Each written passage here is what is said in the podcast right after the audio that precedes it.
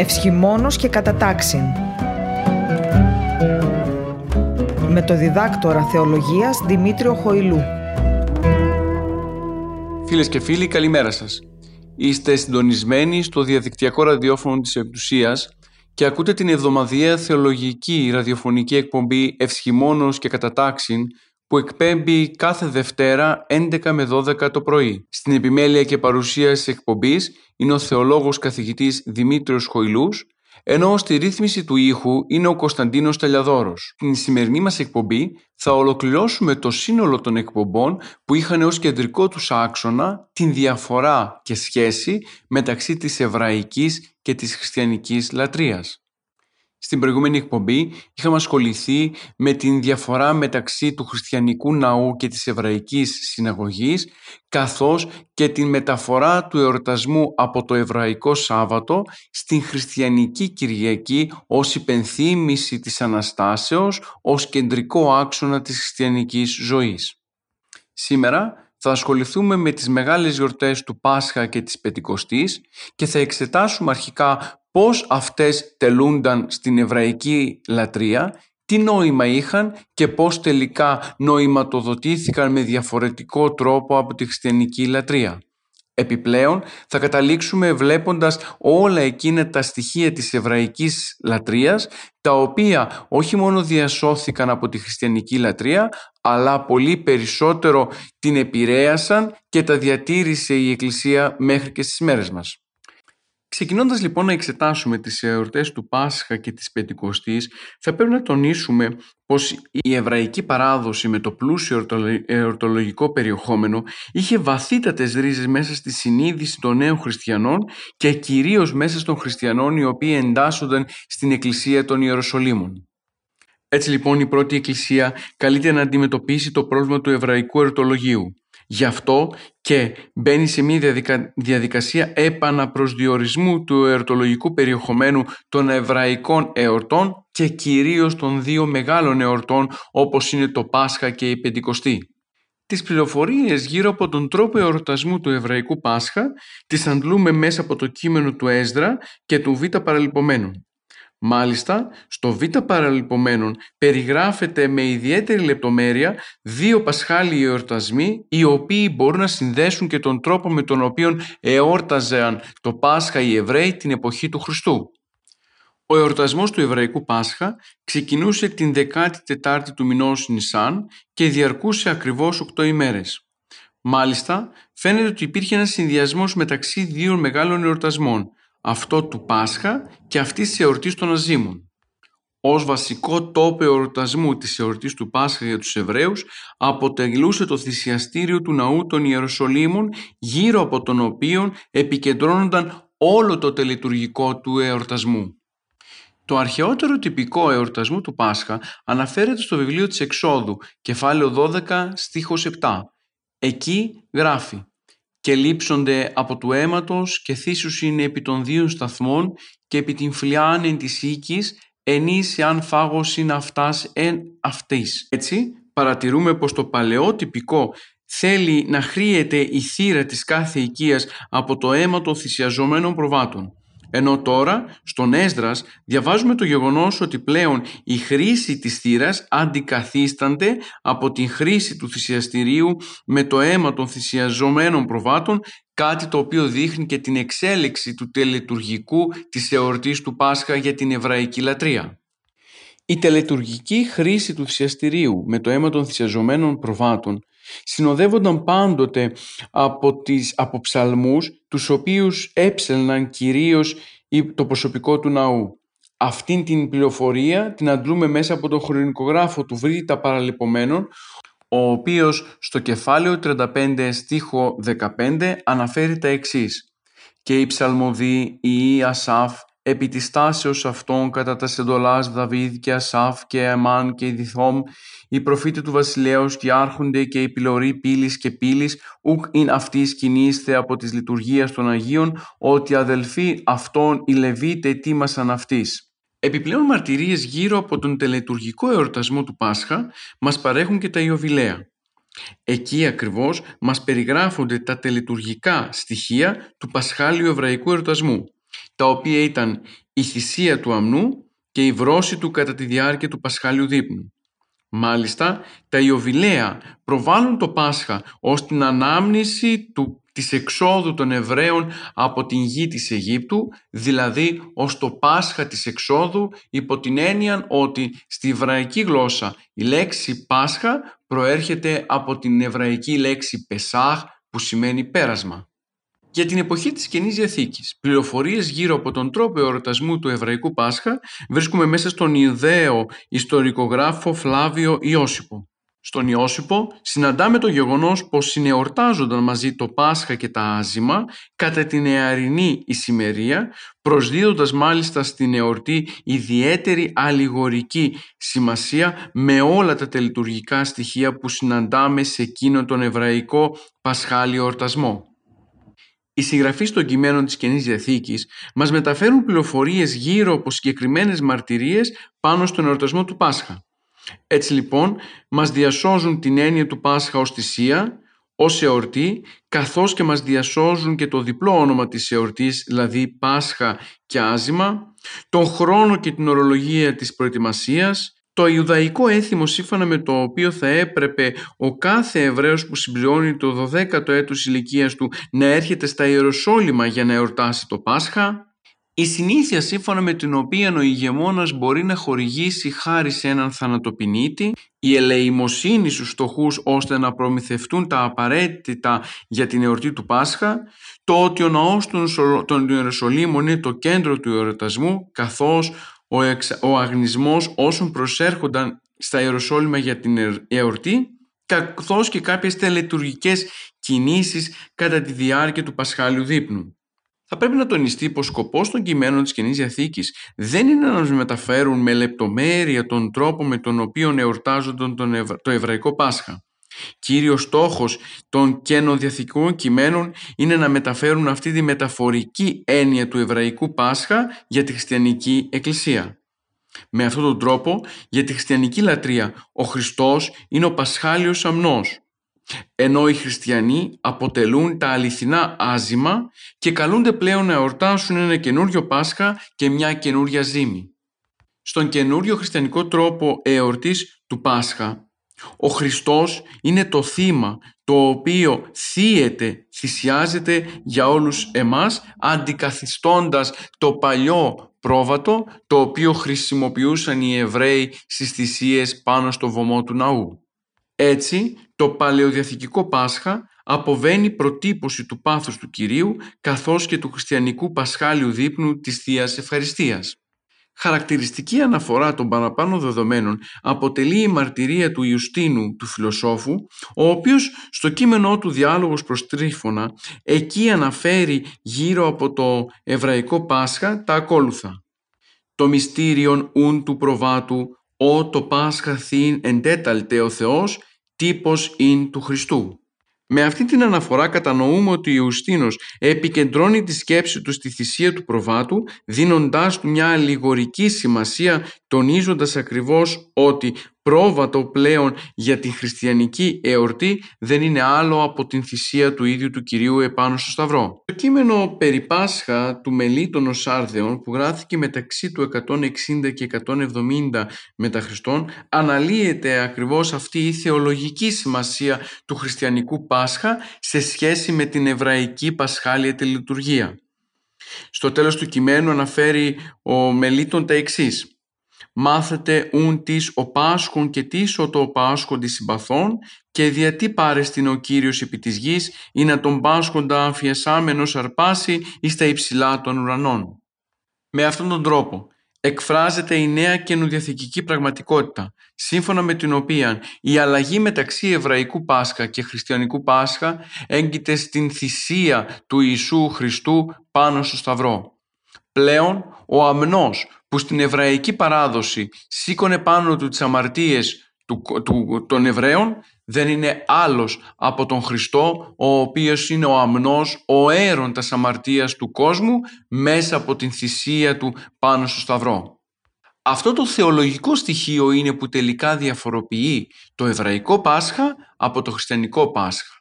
Και αποδεικνύει ότι δεν έχουμε μια απλή απομίμηση του εβραϊκού Πάσχα μέσα στη χριστιανική λατρεία, αλλά αντιθέτως έχουμε κρατήσει τα εορτολογικά στοιχεία και τους έχουμε δώσει καινούριο νόημα βάσει πάντοτε της θυσίας του Κυρίου πάνω στο Σταυρό και της σωτηριολογικής της αξίας για όλους εμάς.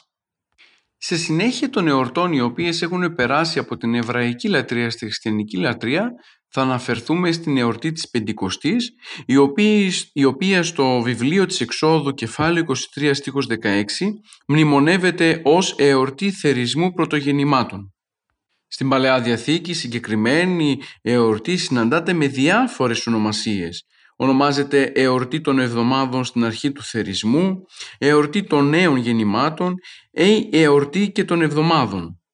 Μάλιστα αυτή η τελευταία ονομασία συνδέει την εορτή της Πεντηκοστής με την εορτή των Αζήμων και του Πάσχα, μα μιας και επτά εβδομάδες μετά από την Πασχάλια εορτή γίνεται η εορτή της Πεντηκοστής. Η συγκεκριμένη γιορτή είχε φρόσινο χαρακτήρα για τους μετέχοντες και αν και δεν υπήρχε συγκεκριμένος τρόπος και μέσο προσφοράς, Παρόλα τα αυτά όμως υπάρχει η ελάχιστη απαιτούμενη προσφορά η οποία αναφέρεται στο Λεβιτικό κεφάλαιο 23 στίχους 17 ως 18 όπου εκεί αναφέρει «Από τη οικία Σιμών προσίσετε άρτους επίθεμα δύο άρτους εκ δύο δεκάτων σε μηδάλεως έσονται εζημωμένοι πεμφθήσονται πρωτογεννημάτων του Κυρίου.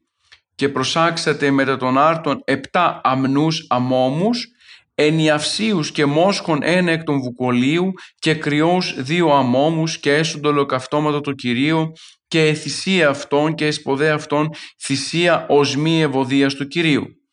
Με αυτόν τον τρόπο κατανοούμε ότι παρόλο το γεγονότος ότι αυτός που επιθυμούσε να εορτάσει την εορτή της Πεντηκοστής δεν υπήρχε συγκεκριμένη προσφορά Καθορίζεται όμως εδώ από το Λεβιτικό η ελάχιστη απαιτούμενη προσφορά για τον εορτασμό της εορτής. Οι 50 μέρες που μεσολαβούν μεταξύ της εορτής του Πάσχα και της εορτής των εβδομάδων, δηλαδή της Πεντηκοστής, ήταν ο λόγος που οδήγησε τους Εβραίους να συνδυάσουν τη συγκεκριμένη εορτή με την νομοδοσία, δηλαδή την παραλαβή των 10 εντολών από τον Μωυσή πάνω στο όρο Σινά. Θα πρέπει να τονιστεί πως για την εβραϊκή παράδοση υπήρχαν δύο λόγοι για τους οποίους εορτάζονταν οι Πεντηκοστοί. Ο πρώτος ήταν η παράδοση του νόμου του Σινά όπως προείπαμε και ο δεύτερος, σύμφωνα με τη ραβινική παράδοση, ήταν η ανανέωση της Διαθήκης του Θεού με τον Αβραάμ ως ανάμνηση του γεγονότος. Ο εορτασμός της Πεντηκοστής για τους Εβραίους είχε χαρακτήρα καθαρά προσκυνηματικό. Δηλαδή προέβλεπε την προσέλευση των Εβραίων στα Ιεροσόλυμα, γι' αυτό και όλη η εορτή ήταν συνδεδεμένη με τον ναό των Ιεροσολύμων και κατόπιν με το χώρο της συναγωγής.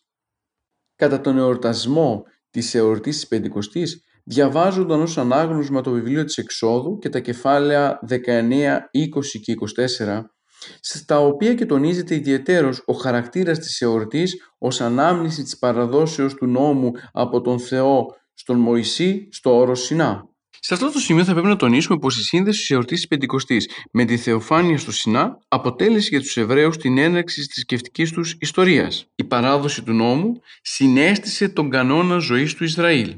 Ταυτόχρονα όμως έδειξε πως ο Θεός πλέον επεμβαίνει στην εθνική ιστορία του Ισραήλ και βοηθάει ώστε ο εκλεκτός λαός να αντιμετωπίσει τα προβλήματα τα οποία θα βρει μπροστά του. Η θεοφάνεια στο Σινά αποτέλεσε την προτύπωση της επέμβασης του Θεού στο τέλος των χρόνων, όταν δηλαδή θα έλθει να κρίνει και να αποκαταστήσει τη δημιουργία του. Με την ίδρυση της Εκκλησίας, αμέσως μετά την Πεντηκοστή, πλέον ο λαός του Θεού, οι χριστιανοί δηλαδή, αποτελούν εκείνους όλους όσοι αναμένουν την επέμβαση του Θεού στο τέλος των χρόνων, γεγονός που προαναγγέλθηκε από τον Χριστό ως εγγύς ευρισκόμενο. Η παραπάνω επέμβαση του Θεού μέσα στην ιστορία συνδυάστηκε από τον Κύριο ημών Ιησού Χριστό με την έλευση του Αγίου Πνεύματος, δηλαδή με τη χριστιανική πεντηκοστή. Αυτή την αλήθεια την διασώζει ο Λουκάς στο βιβλίο των πράξεων κεφάλαιο 1 στίχος 6 με 8. Ήμεν ουν συνελθόντες ηρώτων αυτών λέγοντες «Κύριε, ή εν το χρόνο τούτο αποκαθιστάνεις στην βασιλεία του Ισραήλ» Είπεν δε προς αυτούς, ούχ ημών εστιν γνώνε χρόνους ή καιρούς, ούς ο πατήρ έθετο εν τη δία εξουσία, αλλά λείψεστε δύναμη επελθόντος του Αγίου Πνεύματος εφημάς και έσεσθε μου μάρτυρες εν τε Ιερουσαλήμ και εν πάση τη Ιουδαία και Σαμαρία και ως εσχάτου της γης. Ενώ η Εβραϊκή Πεντηκοστή υπενθυμίζει στους Εβραίους τη θεοφάνεια του Κυρίου πάνω στο όρος Σινά, η χριστιανική Πεντηκοστή αποτελεί την έκφραση της αναμονής της έσχατης θεοφανίας κατά την οποία και θα αποκατασταθεί η κυριαρχία του Κυρίου στον κόσμο. Επιπλέον, διαβάζοντας το κείμενο των πράξεων στο δεύτερο κεφάλαιο, εκεί συναντάμε ακριβώς στη χριστιανική πεντηκοστή όλα τα δεδομένα της εβραϊκής βιβλικής παράδοσης της πεντηκοστής του Σινά.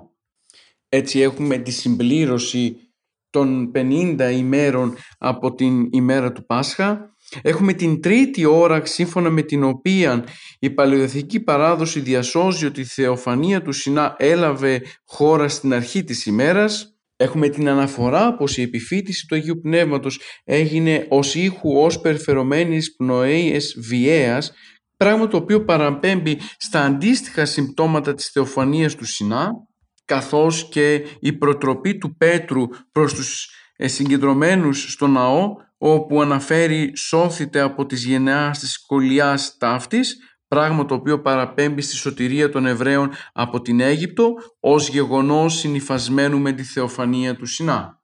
Επιπλέον συσχετισμός μεταξύ εβραϊκής εορτής τους Πεντηκοστής και χριστιανικής είναι στο γεγονός ότι οι Εβραίοι αναμένουν στους πόποδες του Σινά τη θεοφάνεια ομοθυμαδών ενώ οι μαθητές αναμένουν την έλευση του Αγίου Πνεύματος ομοθυμαδών πάλι, όπως αναφέρεται στο πράξεων κεφάλαιο 1 στίχη 14. Επιπλέον, μετά την επιφύτηση του Αγίου Πνεύματος, οι πρώτοι χριστιανοί ευρίσκονται σε μια κοινωνία μεταξύ τους, γύρω από την ευχαριστιακή τράπεζα, πράγμα το οποίο μας θυμίζει το γεγονός πως και οι Εβραίοι μετά από την αποδοχή του νόμου όφθησαν εν τον τόπο του Θεού και έφαγον και έπιον σύμφωνα με το βιβλίο της Εξόδου κεφάλαιο 24 στίχος 11. Εδώ κατανοούμε πως η έννοια της συνάξεως των λαών και στις δύο θεοφάνειες και σε αυτό της εβραϊκής με την παρουσία του Θεού στο Σινά και σε αυτό της χριστιανικής με την πεντηκοστή και την κάθοδο του Αγίου Πνεύματος αποτελεί ένα κοινό σημείο. Στη χριστιανική πεντηκοστή η θεοφάνεια του Κυρίου μέσα από την κάθοδο του Αγίου Πνεύματος στους μαθητές αποτελεί το πρώτο βήμα ώστε να συντελεστεί το, Άγιο, το έργο του Αγίου Πνεύματος, δηλαδή η έχηση σε όλους τους ανεξαιρέτους τους ανθρώπους όπως τονίζει ο Απόστολος Παύλος στην ομιλία του κατά τον Ευαγγελισμό του εκατόνταρχου Κορνήλιου. Με αυτόν τον τρόπο το νέο στοιχείο το οποίο συναντάμε μέσα στη χριστιανική πεντηκοστή που δεν είναι άλλο από το Πνεύμα του Θεού είναι αυτό το οποίο ενώνει εκείνα τα οποία έχουν διαιρεθεί κατά την παλαιοδιαθηκική παράδοση της συγχύσεως των γλωσσών των ανθρώπων στον πύργο της Βαβέλ. Η Εβραϊκή Πεντηκοστή, αν και αναφέρεται στην παρουσία του Θεού μέσα στον κόσμο στο όρος Σινά, Παρόλα τα αυτά όμως δεν καταργεί τη σύγχυση των γλωσσών που είχε προκαλέσει η προηγούμενη αμαρτία. Ενώ τώρα πλέον με την κάθοδο του Αγίου Πνεύματος στον κόσμο, την παρουσία του Θεού ανάμεσα στους μαθητές και την επιφύστησή τους, πλέον η προηγούμενη σχάση μεταξύ των ανθρώπων μεταβάλλεται σε ενότητα μετά από την κάθοδο του Αγίου Πνεύματος. Φυσικά για την Ορθόδοξη λατρεία το γεγονός της επιφύτησης του Αγίου Πνεύματος δεν υπάρχει αυτόνομα. Αντιθέτως, συνδέεται με το πάθος, την Ανάσταση, την Ανάληψη του Κυρίου, καθώς και με το χριστιανικό Πάσχα στο σύνολο. Η μαρτυρία αυτή του δευτέρου κεφαλαίου των πράξεων ότι το Πάσχα του Κυρίου αποτέλεσε την προϋπόθεση της χριστιανικής πεντηκοστής προσεγγίζει την αντίστοιχη της εξόδου ότι το εβραϊκό Πάσχα ως απελευθέρωση από την Αίγυπτο και την διάβαση ερθράς θαλάσσης αποτελεί την προϋπόθεση της παραδόσεως του νόμου από τον Θεό στον Μωυσή. Ως κοινή θεματική βάση τόσο για την Εβραϊκή όσο και για τη Χριστιανική Πεντηκοστή αποτελεί η σύναξη του λαού και η θεοφάνεια του Σινά. Σε αυτό το σημείο θα πρέπει να τονίσουμε το γεγονός πως η Εβραϊκή Πεντηκοστή αποτέλεσε την μήτρα μέσα στην οποία κυοφορήθηκε η έννοια της χριστιανικής Πεντηκοστής με το σύνολο του νοήματος εορτής. Μέχρι τώρα έχουμε εξετάσει την σχέση μεταξύ εβραϊκής και χριστιανικής λατρείας. Είδαμε τα στοιχεία τα οποία προσέλαβε η χριστιανική λατρεία από την εβραϊκή, αλλά κυρίως τονίσαμε την διαφορά νοήματος που έδωσε η χριστιανική λατρεία σε πολλές από τις εορτές της εβραϊκής λατρείας. Είδαμε το νόημα του ναού και της συναγωγής, είδαμε την ημέρα της Κυριακής ως κυριώνυμη ημέρα τελέσεως της Θείας Λειτουργίας ως ανάμνηση και αναφορά στην Ανάσταση του Κυρίου καθώς και εξετάσαμε τις δύο μεγάλες εορτές, αυτή του Πάσχα και της Πεντηκοστής, γεγονός ότι και οι δύο εορτές, και το Εβραϊκό Πάσχα και η Εβραϊκή Πεντηκοστή μεταφέρθηκαν στη χριστιανική ε, λατρεία, στο χριστιανικό εορτολόγιο, αλλά με διαφορά νοήματος. Στη συνέχεια θα εξετάσουμε ιδιαίτερα ζητήματα τα οποία συναντάμε στην εβραϊκή λατρεία, όπως είναι το ψαλτήριο παραδείγματος χάρη, και τα οποία συναντάμε και συνεχίζουν να υπάρχουν μέχρι και σήμερα στη χριστιανική λατρεία. Ξεκινώντας λοιπόν θα μπορούσαμε να πούμε ότι κεντρικό σημείο μέσα στην εβραϊκή λατρεία έχει η θρησκευτική πίστη του Ισραήλ με σημαντικότερο τμήμα αυτής τους ψαλμούς του Δαβίδ. Δεν θα ήταν υπερβολή αν τονίζαμε πως οι ψαλμοί του Δαβίδ είναι αυτοί που ανακεφαλαιώνουν την εβραϊκή διδασκαλία γύρω από την ύπαρξη του Θεού και του Μεσσία. Ταυτόχρονα όμως επεξηγούν την πνευματική αξία του Θεού και εμβαθύνουν στο μυστήριο του ανθρώπου και τη σχέσεώς του με τον ίδιο τον Θεό. Για την χρήση του ψαλμού, των ψαλμών την εποχή του Χριστού και την, κατά την περίοδο της πρώτης εκκλησίας, οι πληροφορίες που έχουμε είναι περιορισμένες έως και ελάχιστες. Σίγουρα φυσικά υπήρχαν διάφορες καθημερινές ακολουθίες που τελούνταν από τους χριστιανούς μέσα στους οποίους, στις οποίες ήταν ενταγμένοι και οι ψαλμοί. Οι ψαλμοί εντάχθηκαν μέσα στη χριστιανική λατρεία εξαιτίας του γεγονότος ότι χρησιμοποιούνταν ψαλμικοί στίχοι τόσο από τον Κύριο όσο και από τους Αποστόλους. Χαρακτηριστικό παράδειγμα της παραπάνω αναφοράς αποτελεί η παρουσία πολλών ψαλμικών στοιχείων μέσα στα Ευαγγέλια της Καινής Διαθήκης. Στη διήγηση περί της Σταυρώσεως αναφέρεται το ψαλμικό «έδωκαν ίνο μεταχολής», ενώ αλλού διαβάζουμε το ψαλμικό «και διεμερίσαντο τα ημάτια μου». Αυτές οι χαρακτηριστικές αναφορές είναι στοιχεία τα οποία μας αποδεικνύουν πως τα κείμενα της Καινής Διαθήκης και ιδίως τα Ευαγγέλια διασώζουν πολλά στοιχεία μέσα από τους ψαλμούς του Δαβίδ όπως αυτά είναι καταγεγραμμένα στην Παλαιά Διαθήκη. Αυτό και μόνο είναι ικανό να αποδείξει τη σύνδεση μεταξύ χριστιανικής λατρείας στο κομμάτι των ψαλμών και εβραϊκής λατρείας μιας και από αυτήν την εβραϊκή λατρεία αντιγράφει η χριστιανική λατρεία την χρήση των ψαλμικών στοιχείων. Η χρήση των ψαλμών από την πρωτοχριστιανική λατρεία πιστοποιείται μέσα από τις μαρτυρίες των επιστολών του Παύλου. Θα πρέπει να τονίσουμε ότι τα πρώτα χριστιανικά χρόνια δεν υπήρχαν εκκλησιαστικοί ύμνοι τους οποίους χρησιμοποιούσαν οι πρώτοι χριστιανοί. Άρα, με την έννοια ψάλο, αναφέρεται η λειτουργική χρήση των ψαλμών και ιδίως των ψαλμών του Δαβίδ η αναφορά του Αποστόλου Παύλου. Στην πρώτη επιστολή προς Κορινθίους, κεφάλαιο 14, στίχο 15, ψαλό το πνεύμα τη ψαλόδε και το νοή, αποδεικνύει το γεγονός ότι μέσα στην προσευχή της Εκκλησίας της Κορίνθου εντάσσονταν πολλά ψαλμικά στοιχεία στην ίδια επιστολή καθώς και στο ίδιο κεφάλαιο στίχο 26 δεν μας διασώζεται μόνο η χρήση των ψαλμών αλλά και το γεγονός ότι έπρεπε να υπήρχε ειδική κατηγορία ανθρώπων οι οποίοι κάναν τη χρήση των ψαλμών μέσα στην τέλεση της Θείας Λειτουργίας και του Κυριακάτικου Δείπνου. Το βιβλίο των πράξεων, κεφάλαιο 4, στίχος 24-26, μας διασώζει την προσευχή της πρώτης εκκλησίας μετά από την απόλυση του Πέτρου και του Ιωάννου, μέσα από την, στην οποία συναντάμε ενσωματωμένο στο κείμενο της προσευχής τον ψαλμό 2. Αναφέρεται εκεί. Δέσποτα, σιωποιήσας των ουρανών και την γη και την θάλασσα και πάντα τα εναυτής, ο του πατρός ημών διαπνεύματος Αγίου Στόματος Δαβίδ του παιδόσου υπόν, οι νατοί εφρίαξαν έθνη και λαοί εμελέτησαν κενά, παρέστησαν οι βασιλείς της γης και οι άρχοντες συνήχθησαν επί το αυτό κατά του Κυρίου και τα κατά του Χριστού αυτού. Ταυτόχρονα όμως τα κείμενα του Αποστόλου Παύλου μας διασώζουν την συνήθεια της χρησιμοποίησης των ψαλμών όχι μόνο στις προσευχές της Εκκλησίας ως σώματος και κοινότητας αλλά και ιδίως στις ιδιωτικές προσευχές των πρώτων χριστιανών. Αυτό το κατανοούμε όταν ακούμε τον Απόστολο Παύλο να προτρέπει τους χριστιανούς να λαλούν εαυτείς ψαλμείς και ύμνης και οδές πνευματικές, άδοντες και ψάλλοντες στην καρδία του Κυρίου. Εδώ ακριβώς η προτροπή αυτή απευθύνεται όχι μόνο σε χριστιανούς που προέρχονται από την Ιουδαϊκή παράδοση αλλά κυρίως σε χριστιανούς πρώην ειδωλάτρες οι οποίοι ερχόμενοι τώρα στο χώρο της Εκκλησίας καλούνται να προσεύχονται με την χρήση των ψαλμών του Δαβίδ. Κατανοούμε λοιπόν ότι το βιβλίο των ψαλμών αποτελεί ένα παλαιοδιαθηκικό κείμενο το οποίο έχει ενταχθεί ως προσευχητικό κείμενο στη λατρεία της πρώτης εκκλησίας.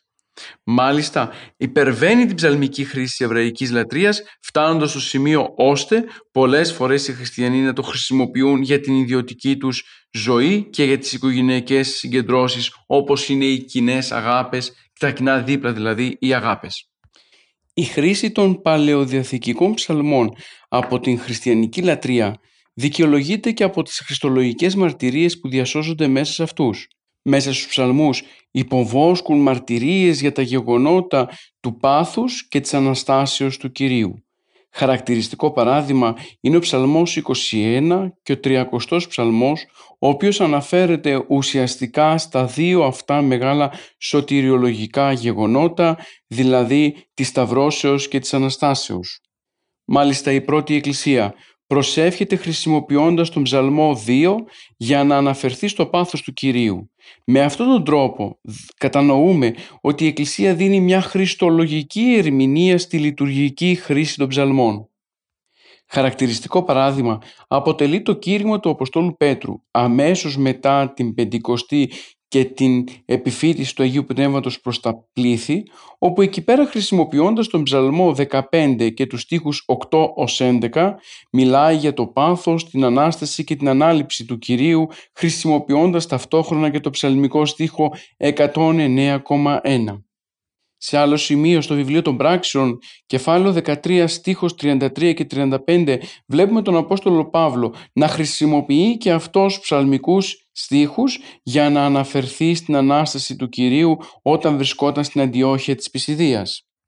Οι παραπάνω αναφορές δικαιολογούν το γιατί η Εκκλησία χρησιμοποιούσε τους ψαλμούς μιας και μέσα σε αυτούς διεπίστωσε μια χριστολογική προαναγγελία του πάθους της Αναστάσεως του Κυρίου και της σωτηρίας που θα προέλθει μέσα από αυτά τα δύο γεγονότα. Μάλιστα, στην προς επιστολή διαπιστώνεται πως εκεί οι ψαλμοί του Δαβίδ ερμηνεύονται χριστολογικά, μιας και ο Χριστός προβάλλεται ως Υιός του Θεού, ως πρωτότοκος της οικουμένης, ως προσκυνούμενος υπό των αγγέλων αλλά και ο υπεράνω των αγγέλων, ως ο μαρτυρούμενος υπό του Αγίου Πνεύματος, ως ιερεύσεις στον αιώνα κατά την τάξη Μελχισεδέκ. Αυτός είναι και ο λόγος που οδήγησε τον Τερτιλιανό να γράψει ότι σχεδόν όλοι οι ψαλμοί προβάλλουν το πρόσωπο του Χριστού και αντιπροσωπεύουν τον Υιόν και Λόγο του Θεού στη σχέση του με τον Πατέρα όλα τα παραπάνω συνοψίζουν την άποψη ότι η χριστιανική λατρεία χρησιμοποιεί τους εβραϊκούς ψαλμούς μέσα στην ακολουθία, στις ακολουθίες της ακριβώς γιατί πίσω από αυτές από αυτούς διαβλέπει αυτήν την οργανική σχέση μεταξύ του Χριστού που θα έρθει και της σωτηρίας που θα προέλθει από Αυτόν.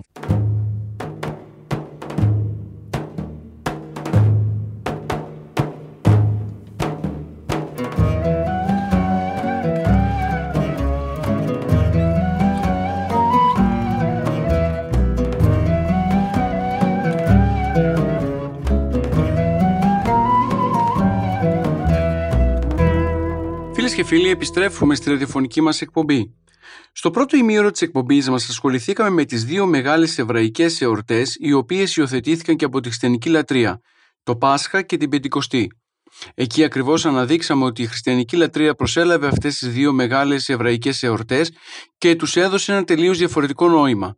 Στο Πάσχα αναφέρθηκε στο πέρασμα, στη διάβαση από τον θάνατο στη ζωή με την Ανάσταση του Κυρίου ενώ η εορτή της Πεντηκοστής μας υπενθυμίζει το γεγονός της θεοφάνειας του Θεού στο όρο Σινά κατά την ομοδοσία στο Μωυσή και στην Εκκλησία την κάθοδο του Αγίου Πνεύματος στους Αποστόλους, την επιφύτηση δηλαδή του Αγίου Πνεύματος και την έναρξη της ιστορικής πορείας της Εκκλησίας, γεγονός το οποίο συνδέει και αυτό την θεοφάνεια του Σινά με την θεοφάνεια στα Ιεροσόλυμα.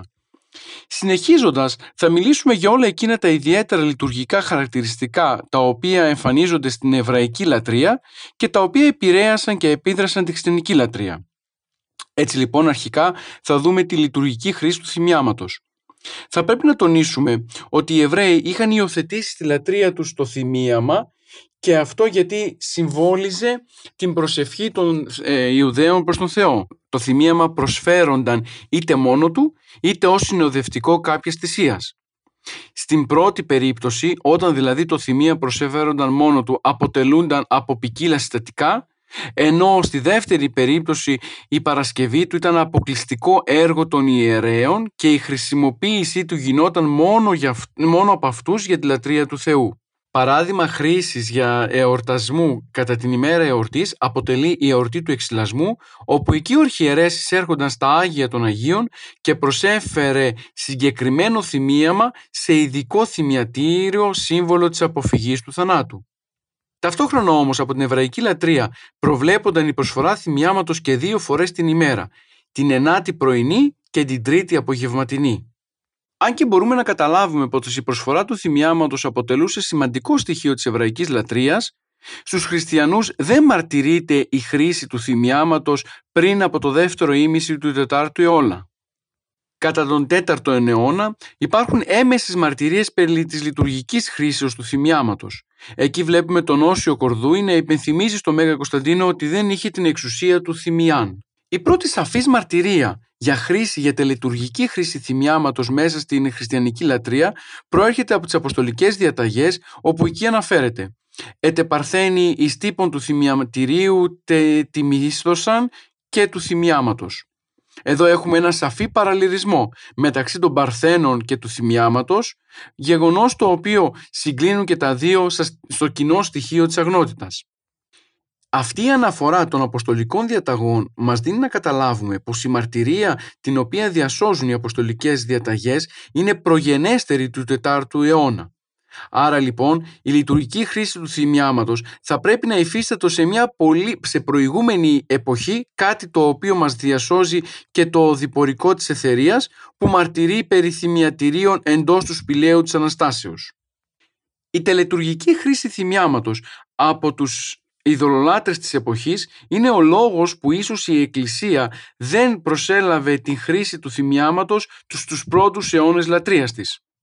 Μάλιστα, οι, ομο... οι απολογητές Ιουστίνος και Αθηναγόρας τονίζουν ότι ο Θεός δεν έχει ανάγκη από την προσφορά του θυμιάματος όπως αυτό γίνεται στη λατρεία των εθνικών και των ειδωλολατρών. Αν εξετάσουμε λειτουργικά τη λειτουργία του Αγίου Ιακώβου του αδελφό Θεού, θα δούμε εκεί πέρα ότι διασώζεται μία ευχή του θυμιάματος. Η, Αγία λειτουργία, η, λειτουργία του Αγίου Ιακώβου του αδελφό Θεού, της οποίας πυρήνας είναι ο αποστολικός, η αποστολική χρόνη και η τελική της διαμόρφωσης πραγματοποιείται τον 4ο αιώνα, διασώζει την συγκεκριμένη ευχή ως ευχή του θυμιάματος της εισόδου της συνάξεως. Μάλιστα στην παραπάνω ευχή γίνεται αναφορά από τον συγγραφέα της Θείας Λειτουργίας στα στοιχεία εκείνα τα οποία θυμίζουν παλαιοδιαθηκικά δεδομένα κάτι το οποίο τονίζεται η επίδραση της εβραϊκής λατρείας επί της χριστιανικής λατρείας. Αναφέρει χαρακτηριστικά η ευχή. Ο Θεός, ο προσδεξάμενος Άβελ τα δώρα, Νόε και Αβραάμ την θυσίαν, Ααρών και Ζαχαρίου το θυμίαμα, πρόσδεξε και εκχειρώσει ημών των αμαρτωλών το θυμίαμα τούτο, ίσως μην ευωδίας και άφηση των αμαρτιών ημών και παντός του λαού σου η συγκεκριμένη ευχή της ακολουθίας της Θεία Λειτουργίας του Αγίου Ιακώβου, του αδελφό Θεού, μας δίνει να καταλάβουμε ότι η ευχή δεν γράφηκε από το πουθενά και από το μηδέν, αλλά αφού αναφέρει μέσα η ευχή χρήση θυμιάματος, αυτό σημαίνει ότι θα πρέπει να ίσχυε και τους προηγούμενους τρεις αιώνες η συγκεκριμένη τελετουργική πράξη. Αφήνοντας την τελετουργική πράξη της χρήσης του θυμιάματος κατά την τέλεση διαφόρων προσευχών, θα περάσουμε στα εγγένεια των ναών. Είναι γεγονός πως στην ιστορία του εβραϊκού έθνους είχε καθιερωθεί η ύπαρξη ειδικής τελετής ώστε να εγγενιάζεται ένας χώρος λατρείας. Οι ρίζες αυτής της τελετουργικής πράξης βρίσκονται στην τελετουργική πρακτική του Ιακώβ, ο οποίος όταν συναντήθηκε με τον Θεό, αυτό το οποίο έκανε αμέσως μετά ήταν να καθαγιάσει τον τόπο που είχε εμφανιστεί ο Θεός, δημιουργώντας ένα μικρό θυσιαστήριο από πέτρες και ρίχνοντας πάνω σε αυτό λάδι. Το γεγονός αυτό της πράξης του Ιακώβ αποτέλεσε και την απαρχή για τον εγγενιασμό των θυσιαστηρίων τα οποία αργότερα χρησιμοποίησαν όλοι οι Εβραίοι από την εποχή του Μωυσή, του Αρών μέχρι και μετέπειτα. Για την εβραϊκή λατρεία, ο εγγενιασμός του θυσιαστηρίου γίνονταν με την προσφορά θυσίας. Και πριν από αυτό όμως γίνονταν με τον τρόπο τον οποίο έδειχνε ο Μωυσής στη χρήση του θυσιαστηρίου. Δηλαδή ο αγιασμός του θυσιαστηρίου γινόταν με λάδι και με τα αντικείμενα εκείνα τα οποία χρησιμοποιούνταν στην τέλεση της εβραϊκής λατρείας. Μέσα στην εβραϊκή ιστορία παρατηρούμε το γεγονός ότι κάθε φορά που επιθυμούσε κάποιος να εγγενιάσει είτε έναν τόπο λατρείας είτε μια νεόδμητη οικία τότε ακολουθούσε το τυπικό του εγγενιασμού όπως αυτό περιγράφεται στο αριθμούς κεφάλαιο 7 στίχος 84.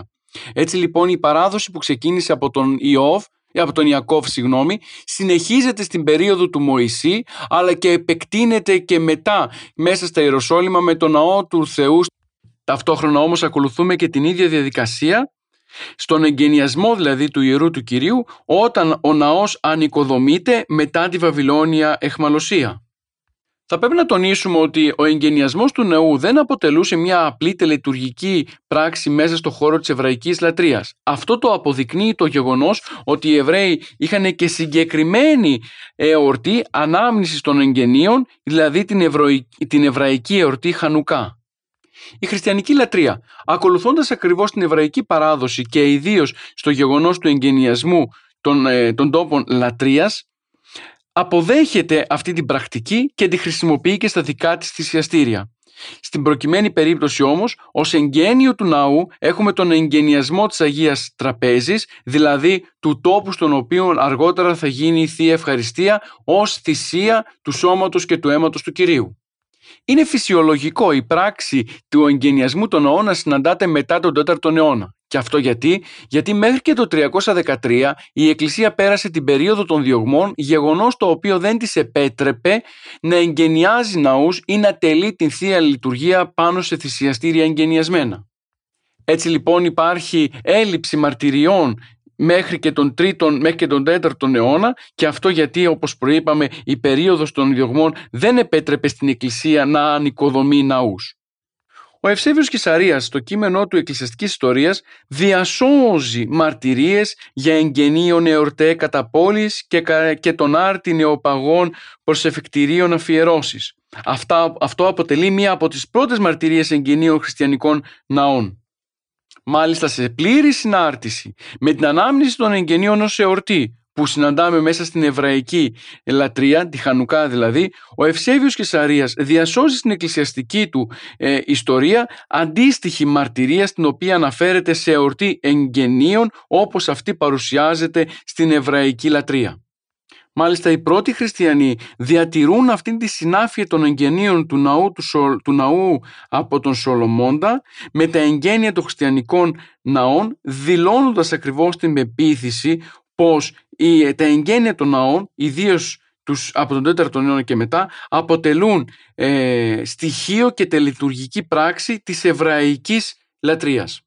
Ο συσχετισμός μεταξύ εβραϊκής και χριστιανικής λατρείας στο γεγονός του εγγενιασμού των, των ναών βρίσκεται στο ότι για την εβραϊκή λατρεία για να εγγενιαστεί ένας χώρος θα έπρεπε να λάβει χώρα η προσφορά θυσίας. Έτσι λοιπόν και στη χριστιανική λατρεία ο εγγενιασμός του τόπου στον οποίο ε, θα προσεύχεται η κοινότητα γίνεται ακριβώς με την προσφορά της χριστιανικής λατρείας, θυσίας συγγνώμη, δηλαδή της Θείας Ευχαριστίας.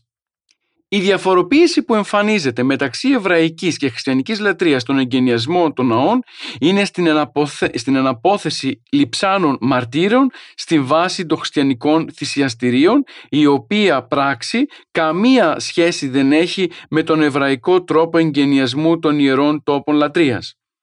Έτσι λοιπόν με αυτό αποδεικνύεται ότι η χριστιανική λατρεία διαφοροποιείται από την πρακτική της εβραϊκής λατρείας στο γεγονός του εγγενιασμού των ναών στο ότι από τον 4ο αιώνα και μετά καθιερώνεται η πρακτική σύμφωνα με την οποία στο κέντρο της Αγίας Τραπέζης τοποθετούνται λείψανα μαρτύρων γεγονός το οποίο αποδεικνύει τον εγγενιασμό του τόπου θυσίας και του τόπου στον οποίο θα τελεστεί αργότερα η Θεία Ευχαριστία.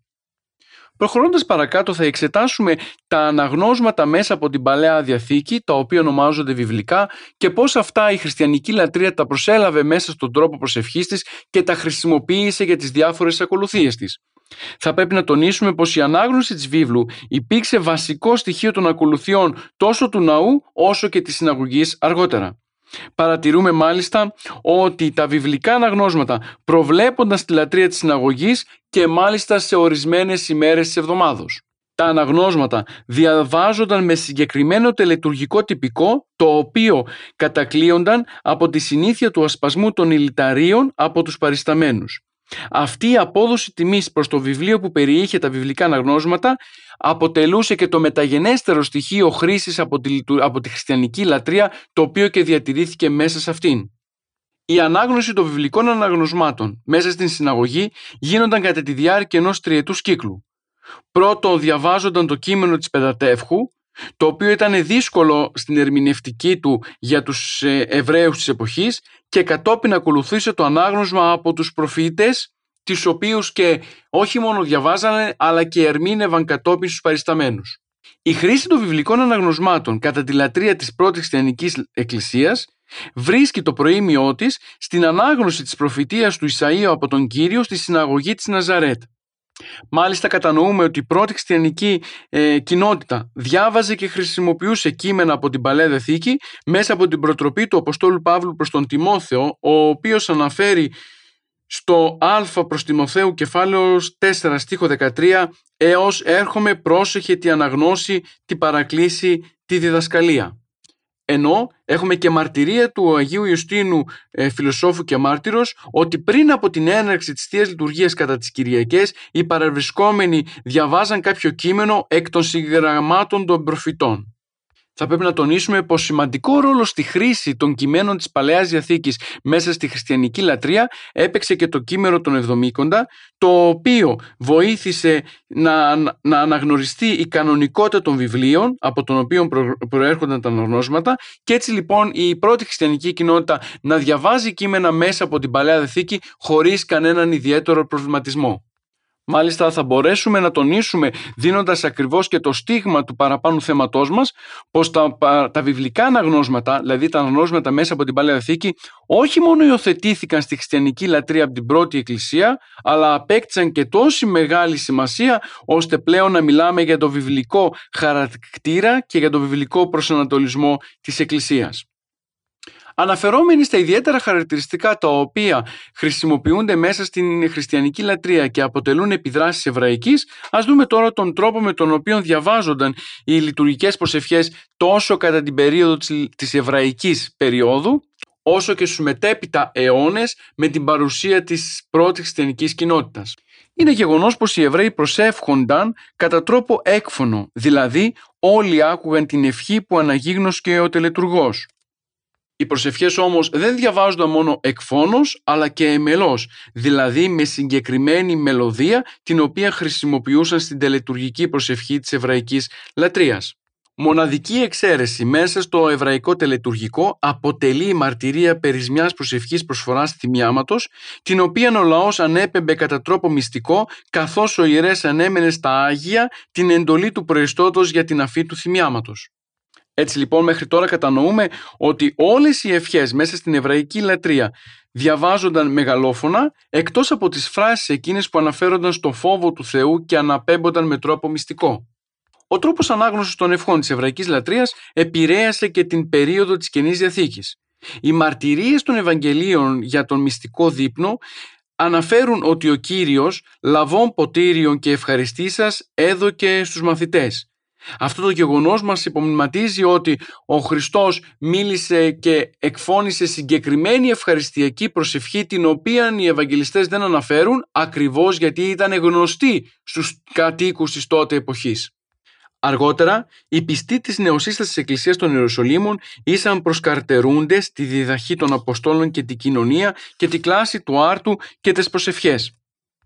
Χαρακτηριστικό παράδειγμα εκφώνου προσευχής αποτελεί το κείμενο των πράξεων κεφάλαιο 4 στίχο 24 όπου οι πιστοί ακούσαντες αομοθυμαδών ήραν φωνή προς τον Θεόν και είπον Αυτή η καινοδιαθηκική μαρτυρία μας δίνει να καταλάβουμε ότι οι πρώτοι χριστιανοί κατά την τέλεση των ακολουθιών χρησιμοποιούσαν τον έκφωνο τρόπο προσευχής των Εβραίων πρώτων, αλλά δευτερευόντως ακούγανε, ακούγονταν από όλους η προσευχή την οποία έκανε ο καθένας από αυτούς. Ο Απόστολος Παύλος στο Α Κορινθίους κεφάλαιο 14 στίχη 16-17 αναφέρει «Επί αν ευλογήσεις το πνεύματι, ο αναπληρών το τόπον του ιδιώτου πώς ερεί το αμήν επί της ευχαριστία, επειδή τι λέγεις ουκ είδε, σημαίγαρ καλός ευχαριστής, αλλά έτερος ουκ οικοδομείται». Η μαρτυρία εδώ του Αποστόλου Παύλου δεν αφορά στο μυστικό τρόπο ανάγνωσης κάποιας ευχής, αλλά στην αδυναμία κατανοήσεως του περιεχόμενου της ευχής, ουκίδε, ώστε αυτός που ακούει να μπορεί ή να μην μπορεί τελικά να απαντήσει με το αμήν ως επισφράγιση της προσευχής του προεστόντος.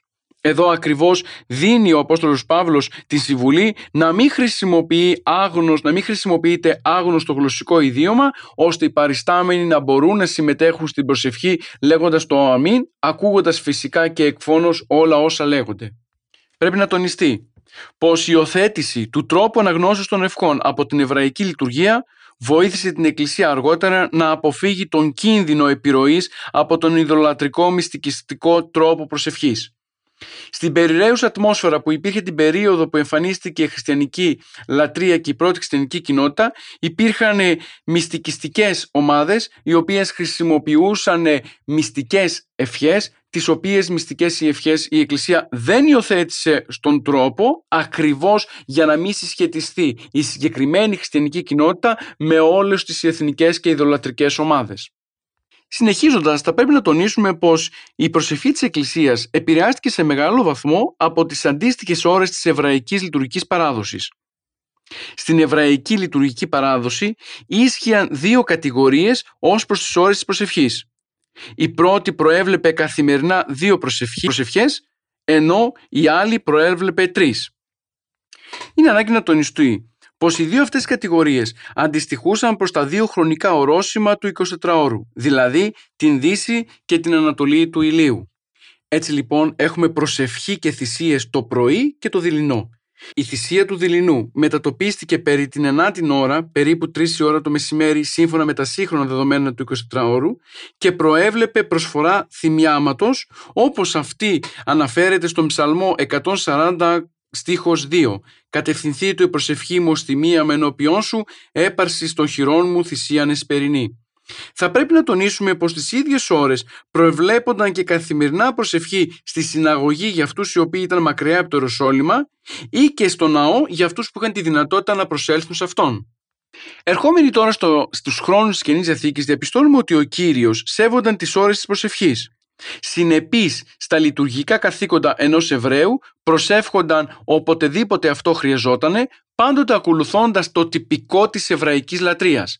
Έτσι λοιπόν βλέπουμε τον Χριστό ευρισκόμενος στην Καρπερναούμ και έχοντας επιτελέσει πολλά θαύματα, σηκώνεται το πρωί και φεύγει από το σπίτι του Πέτρου για να εκπληρώσει την υποχρέωση της πρωινής προσευχής σε κάποιο έρημο τόπο. Ενώ αλλού βλέπουμε ότι λίγο πριν τελέσει κάποια θαύματα, αναλώνεται σε προσευχή για να μπορεί ακριβώς να γίνει εφικτή η τέλεση των θαυμάτων. Χαρακτηριστικό παράδειγμα προσευχής αποτελεί η προσευχή του Κυρίου λίγο πριν την εκλογή των 12 μαθητών. μαθητών. Εγένετο εξελθήν αυτόν εις το όρος προσεύξαστε και είναι διανυκτερεύον εν την προσευχή του Θεού. Αργότεροι Απόστολοι θα παραμείνουν συνεπείς στις ώρες προσευχής όπως αυτές αναφέρονται στην εβραϊκή λατρεία. Χαρακτηριστικά είναι η μαρτυρία προσευχής κατά την τρίτη ε, ώρα της ημέρας όπως, όπου βλέπουμε ως παράδειγμα τον Πέτρο και τον Ιωάννη οι οποίοι ανέβαιναν εις το ιερόν επί την ώρα της προσευχής την ενάτη. Αλλά αλλού βλέπουμε και την προτροπή του Αποστόλου Παύλου ώστε οι χριστιανοί να δέονται νυκτός και ημέρας ε, υπερ, εκπερισσού. Πράγμα το οποίο μαρτυρεί εμέσως και την ισχύ της διπλής, δηλαδή πρωινής και εσπερινής προσευχής. Θα πρέπει να τονίσουμε ότι η πρώτη Εκκλησία δεν ήταν απόλυτα δεσμευμένη από τον τρόπο και, το, και την πρακτική, την τελετουργική πρακτική της εβραϊκής λατρείας. Αυτό μας το αποδεικνύει το γεγονός ότι υπήρχαν και κάποιες παρεκκλήσεις από το αυστηρό προσευχητικό ωράριο της εβραϊκής λατρείας. Έτσι λοιπόν βλέπουμε τον Πέτρο να προσεύχεται στην Ιώπη περί ώρα έκτην, αλλά υπάρχουν και μαρτυρίες σύμφωνα με τις οποίες η προσευχή των πιστών χριστιανών γίνονταν κατά τη διάρκεια της νύχτας είτε περί το μεσονύκτιο είτε ουσιαστικά στις πρώτες πρωινές ώρες. Ολοκληρώνοντας σιγά σιγά την αναφορά μας σε εκείνα τα στοιχεία τα οποία επηρέασαν την χριστιανική λατρεία και είναι παρμένα μέσα από την εβραϊκή λατρεία, θα αναφερθούμε στο επιστέγασμα των ευχών που είναι η λέξη αμήν. Το αμήν υπήρξε το επιστέγασμα των προσευχών σε ακολουθίες της συναγωγής. Πλην της λατρείας της συναγωγής όμως, το αμήν τοποθετείται και στο τέλος του ευχαριστηρίου ψαλμού του Δαβίδ. Η χρήση του στο τέλος των προσευχών σήμαινε την επιβεβαίωση όλων όσων είχαν λεχθεί καθώς και την βεβαιότητα του ανθρώπου που προσεύχεται ότι τελικά ο Θεός θα εισακούσει την προσευχή του. Ήταν φυσικό λοιπόν και επόμενο αυτή η λέξη να υιοθετηθεί από την πρώτη χριστιανική εκκλησία όπως διαπιστώνουμε και μέσα από την Καινή Διαθήκη. Στα κείμενα της Καινής Διαθήκης υπάρχει μια μεγάλη συλλογή από μαρτυρίες οι οποίες αποδεικνύουν ότι η πρώτη χριστιανική εκκλησία χρησιμοποιεί το αμήν ως επιστέγασμα των προσευχών. Χαρακτηριστικό παράδειγμα είναι η επευθυμία που ολοκληρώνει τις οδές των εκλεκτών στην ουράνια λειτουργία της Αποκάλυψης όπως αυτό μαρτυρείται μέσα από το κείμενο της Αποκαλύψεως κεφάλαιο 5 στίχος 19 και κεφάλαιο 19 στίχος 4. Η πρώτη επιστολή του κλίματος Ρώμης προς Κορινθίους μας διασώζει την ύπαρξη του αμήν ως ολοκληρωτική αναφορά των προσευχών της Εκκλησίας. Μάλιστα, στο ίδιο κείμενο περιγράφεται μια αρχαιότατη προσευχή η οποία επιστέγασμα της οποίας αποτέλεσε η επιθυμία αμήν. Στην ίδια συνάφεια αναφέρεται και το Αλληλούια. Θα πρέπει να τονίσουμε ότι στην εβραϊκή λέξη Αλληλούια σημαίνει ενείτε τον Κύριον. Έτσι λοιπόν η λέξη Αλληλούια, αν και συναντάται μέσα στο χώρο της Καινής Διαθήκης, αποτελεί δάνειο της εβραϊκής λατρείας και στην Καινή Διαθήκη εμφανίζεται μόνο στο βιβλίο της Αποκαλύψεως, όπου εκεί στο κεφάλαιο 19 στίχος 1, 3, 4 και 6 χρησιμοποιείται η λέξη ως επισημία του Θεού. Πρέπει να σημειώσουμε πως στην εβραϊκή λατρεία το Αλληλούια ψάλλονταν είτε από ολόκληρο το πλήθος είτε από κάποιον που είχε αναλάβει αυτή την ιδιαίτερη λειτουργική αποστολή. Με όλα τα παραπάνω γίνεται κατανοητό πως η χρήση της λέξης Αλληλούια μέσα στην πρώτη χριστιανική εκκλησία καθώς και στο τελειτουργικό της υπήρξε μια απόλυτα φυσιολογική πράξη που συνέδεε την εβραϊκή λατρεία με τη χριστιανική λατρεία. Λίγο πριν ολοκληρώσουμε την σημερινή μας εκπομπή, είναι καλά, καλό να δούμε και το πώς ορίζονταν το, η ημέρα της προσευχής τόσο στην εβραϊκή αντίληψη όσο και αργότερα στη χριστιανική και λατρεία. Σύμφωνα λοιπόν με την εβραϊκή αντίληψη, η μέρα άρχιζε από την δύση του ηλίου. Επομένως, προηγούνταν η νύχτα και ακολουθούσε η μέρα. Γι' αυτό και ονομάζονταν νυχθήμερο. Στην ελληνορωμαϊκή αντίληψη όμως η μέρα ξεκινούσε, προηγούνταν η μέρα και ακολουθούσε η νύχτα. Ήταν φυσιολογικό λοιπόν να ε, υιοθετηθεί από τη χριστιανική λατρεία το, ο εβραϊκός τρόπος υπολογισμού της ημέρας, δηλαδή το νυχθήμερο και όχι ο ρωμαϊκός τρόπος. Γι' αυτό και οι ακολουθίες της χριστιανικής λατρείας ονομάζονται ακολουθίες του νυχθημέρου. Θα πρέπει να τονίσουμε όμως πως η χριστιανική λατρεία, αν και υιοθέτησε το εβραϊκό νυχθήμερο για την, ε, για την τέλεση των ακολουθιών, για την έναρξη και λήξη της νηστείας υιοθέτησε το ελληνορωμαϊκό ημερονύκτιο, δηλαδή την έναρξη της νηστείας από το μεσονύκτιο. Φίλες και φίλοι, ολοκληρώνουμε τη σημερινή μας εκπομπή. Μέχρι τώρα αναφερθήκαμε σε όλα εκείνα τα στοιχεία τα οποία βρίσκονταν στην εβραϊκή λατρεία και συνεχίστηκαν να υπάρχουν και υιοθετήθηκαν από τη χριστιανική λατρεία. Θα πρέπει να τονίσουμε ότι αυτές οι εκπομπές μέχρι και εδώ έχουν ως κύριο στόχο να δημιουργήσουν ένα σταθερό υπόβαθρο για τον κάθε ακροατή ώστε να μπορεί να καταλάβει και να αξιολογήσει τις μετέπειτα εκπομπές. Αν δεν μπορούμε να γνωρίζουμε τις εβραϊκές επιδράσεις μέσα στη χριστιανική λατρεία, τότε δεν μπορούμε να κατανοήσουμε την ιστορική πορεία του κάθε λειτουργικού στοιχείου που συναντάται μέσα στη χριστιανική λατρεία. Βεβαίως, είναι καλό να τονιστεί ότι η χριστιανική λατρεία δεν υιοθετεί εξ ολοκλήρου στοιχεία της εβραϊκής λατρείας, αλλά προσπαθεί να τα προσλάβει και να τους δώσει καινούριο νόημα. Με αυτόν τον τρόπο θα λέγαμε πως η χριστιανική λατρεία δεν αντιγράφει, δεν αποτελεί μια αντιγραφή της εβραϊκής λατρείας, αλλά αντιθέτως χρησιμοποιεί όλα εκείνα τα δεδομένα που τις χρειάζονται μέσα από το εβραϊκό περιβάλλον στο οποίο άρχισε, ξεκίνησε να εμφανίζεται.